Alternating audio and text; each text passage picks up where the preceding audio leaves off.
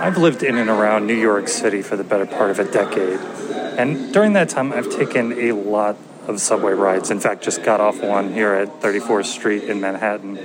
It can be easy to take those rides for granted. Swipe your Metro card, hop on, hop off, rinse, repeat. Well, last Tuesday, a morning commute in Brooklyn turned terrifying in the time it takes to go just one stop.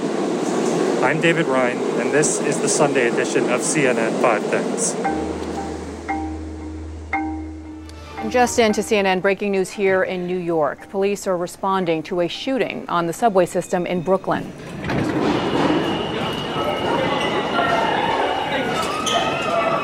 Authorities say James put on a gas mask yesterday morning, deployed a smoke canister, and began shooting fellow passengers. At least 10 people were hit, 20 were injured.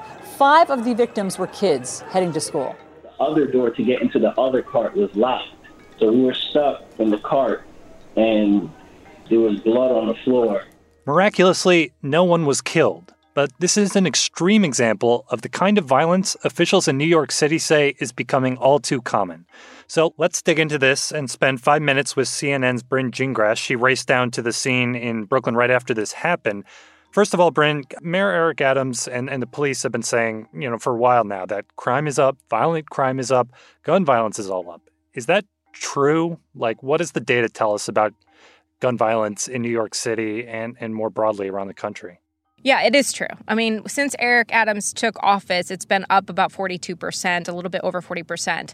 Uh, and it's not necessarily Eric Adams' fault. This is something, if you talk to any law enforcement source that I've had conversations with, this has been brewing. Mm. But yes, violent crime is up. Now, if you compare the violent crime up in New York City, it's actually not as bad as some other major cities are experiencing across the country. But yes, across the board, especially in major cities, violent crime is up, and all of um, the leaders, not just on the local level in these cities, but the state leaders, and then of course federal, uh, they all really need to work together on this, and that's something that we've heard a lot from Mayor Eric Adams. Is this isn't something that he can solve himself? Certainly, he can try to put things in place to try to help alleviate all the crime that's rising, but it's going to be a partnership uh, across the board. Yeah. So, what are the solutions here? You know, in this case, you know, suspect just kind of walked right on, dressed like a construction worker. How do you how do you kind of stop that? What are the plans here from uh, New York City police, eh, you know, to kind of stop some of this? I think a lot of it right now is is going to be reactive, you know, and there are some proactive measures that we know the police department has taken to sort of help possibly stop incidents, but then of course there's a lot of incidents that we've heard about where it doesn't. And unfortunately, there are some major incidents that have happened that really have caused this perception uh, of how bad this situation might be. The the goal is we have put in place um, a major initiatives to deal with some of the systemic and historical problems we have had around feeding uh, the crimes. And we're laying the foundation, uh, everything from our transit initiatives uh, to our anti gun units, uh, to really informing the public uh, how to use the system in a safe way. We know, but we've uh, you know learned that the police department is adding more patrols to these uh, subway cars. They're trying to kind of get rid of sort of the homeless I- iteration, the mental illness aspect of this that happened after the pandemic, um, and then of course we know about that neighborhood policing unit that the mayor started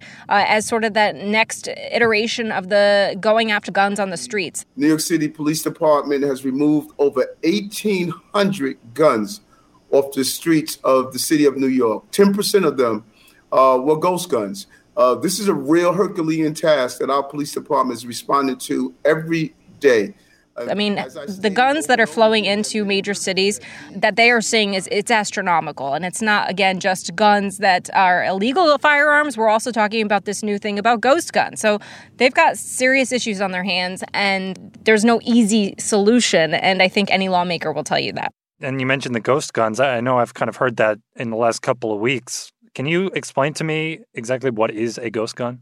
Yeah, absolutely. So, ghost gun is a new uh, term, maybe to us. Uh, to law enforcement, it's something that they've been sort of having their eyes on since about 2016. And essentially, what a ghost gun is, is that anyone can go online or even to a gun show and buy the parts to make a gun, what you get in the mail if you just purchased it online. There's 150 retailers online that even the NYPD has identified. Huh. You get what you get uh, called a kit, and that's 80% of the gun is finished.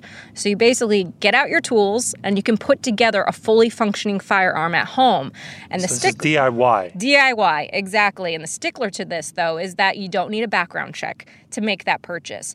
Those guns don't have serial numbers, so law enforcement basically says they don't know where that gun is born should it be involved in some sort of uh, incident. So they can't uh, trace to where it was born and then sort of follow the path how it possibly got into the hands of someone who is, you know, committing a crime. Just like we saw in this recent case, they were able to track a gun because it had a serial number uh, to James buying it. And it's a very big part of an investigation.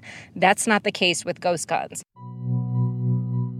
you know, initially law enforcement was seeing these ghost guns uh, in sort of takedowns of criminal activity, but even more recently, we've been seeing them eh, on school property. I was two classrooms down from the bathroom where the gun went off. I actually talked to um, a, a, girl who's a senior now at Magruder High School in Maryland, and a ghost gun was used by her classmate to carry out an attack on another classmate. Honestly, at the time on January 21st, I had no idea what a ghost gun was. And that was the first time she had ever heard about ghost guns, and that was just earlier this year. How much has that knowledge of a ghost gun impacted any sort of anxiety you may have had about gun violence in schools in general? It was a new layer of fear I didn't know I needed to have. And I actually talked to the DA of that county who told me just this school year they've recovered five ghost guns on school properties in that county. I mean, that's incredible if you think about that. And then we just had this incident in New York City where a 16 year old was killed. She wasn't the target of this shooting outside of a Bronx high school, but uh, police believe the person who committed that crime used a ghost gun. Wait, Brent, this just sounds wild to me. You're telling me it's perfectly legal in some places to order gun parts online, get them delivered to your door. You can put them together in your bedroom without getting any kind of clearance for that. Like, are, are there any places actively trying to stop this? There are 10 states in the country and Washington, D.C., who have actually put some sort of regulation on ghost guns. But the Biden administration actually took a huge step uh, just this week. These guns are weapons of choice for many criminals. We're going to do everything we can to deprive them of that choice. We saw how there's sort of a modernizing of what a firearm definition is um, within the ATF. Oh, wow. And that's a big deal because that means that going forward, they're going to take steps to try to um, make these guns illegal, just like regular illegal firearms. All of a sudden, it's no longer a ghost, it has a return address. It's going to help save lives, reduce crime, and get more criminals off the streets. So hopefully in the future, what these rules change is that there needs to be a requiring of background checks. There needs to be serial numbers on these parts if they're going to be purchased. Uh, so this is certainly a step forward, uh, but I think you can talk to many gun advocates who would like obviously much more additional steps taken when it comes to uh, the purchasing and the use of illegal firearms in this country. Okay, so after all that, what is the mood in New York City after this attack on the subway and these other violent incidents that have the mayor so concerned? Like, how are people dealing with this as they go about their everyday lives? I think it really depends on who you ask. You know, you might get the variation of a person who says, I'm a New Yorker, true New Yorker, we live through everything. And then you get the person who, you know, yes, is concerned. Since yesterday, I've been really terrified because of what happened also whether it be hate crime incidents or just random violent incidents or an incident on a subway it does feel like that things are not going in the direction where people feel safe. All i can say is i just pray i get off the train safely. Makes me not want to ride a train ever in my life and I think that's the big thing that Mayor Eric Adams kind of addresses is that even if violent crime isn't as bad as it used to be, so to speak, in New York, the perception of it being bad isn't good. Mm. And that's something that they are going to have to figure out how to handle, how to get a real real grasp on this. And again, he always has been saying, we need help. This isn't just a localized problem. Uh, when you're seeing this kind of violent crime happening so much, so fast, especially in major cities, uh, it needs to be a federal issue as well. Brynn grass there in New York City. Thanks so much. All right, thank you. We'll be right back. Welcome back. Here's something else happening this week. Friday is Earth Day, and yes, I know, every year it seems the holiday gets more and more grim as scientists warn that we're running out of time to reverse the most serious impacts of climate change.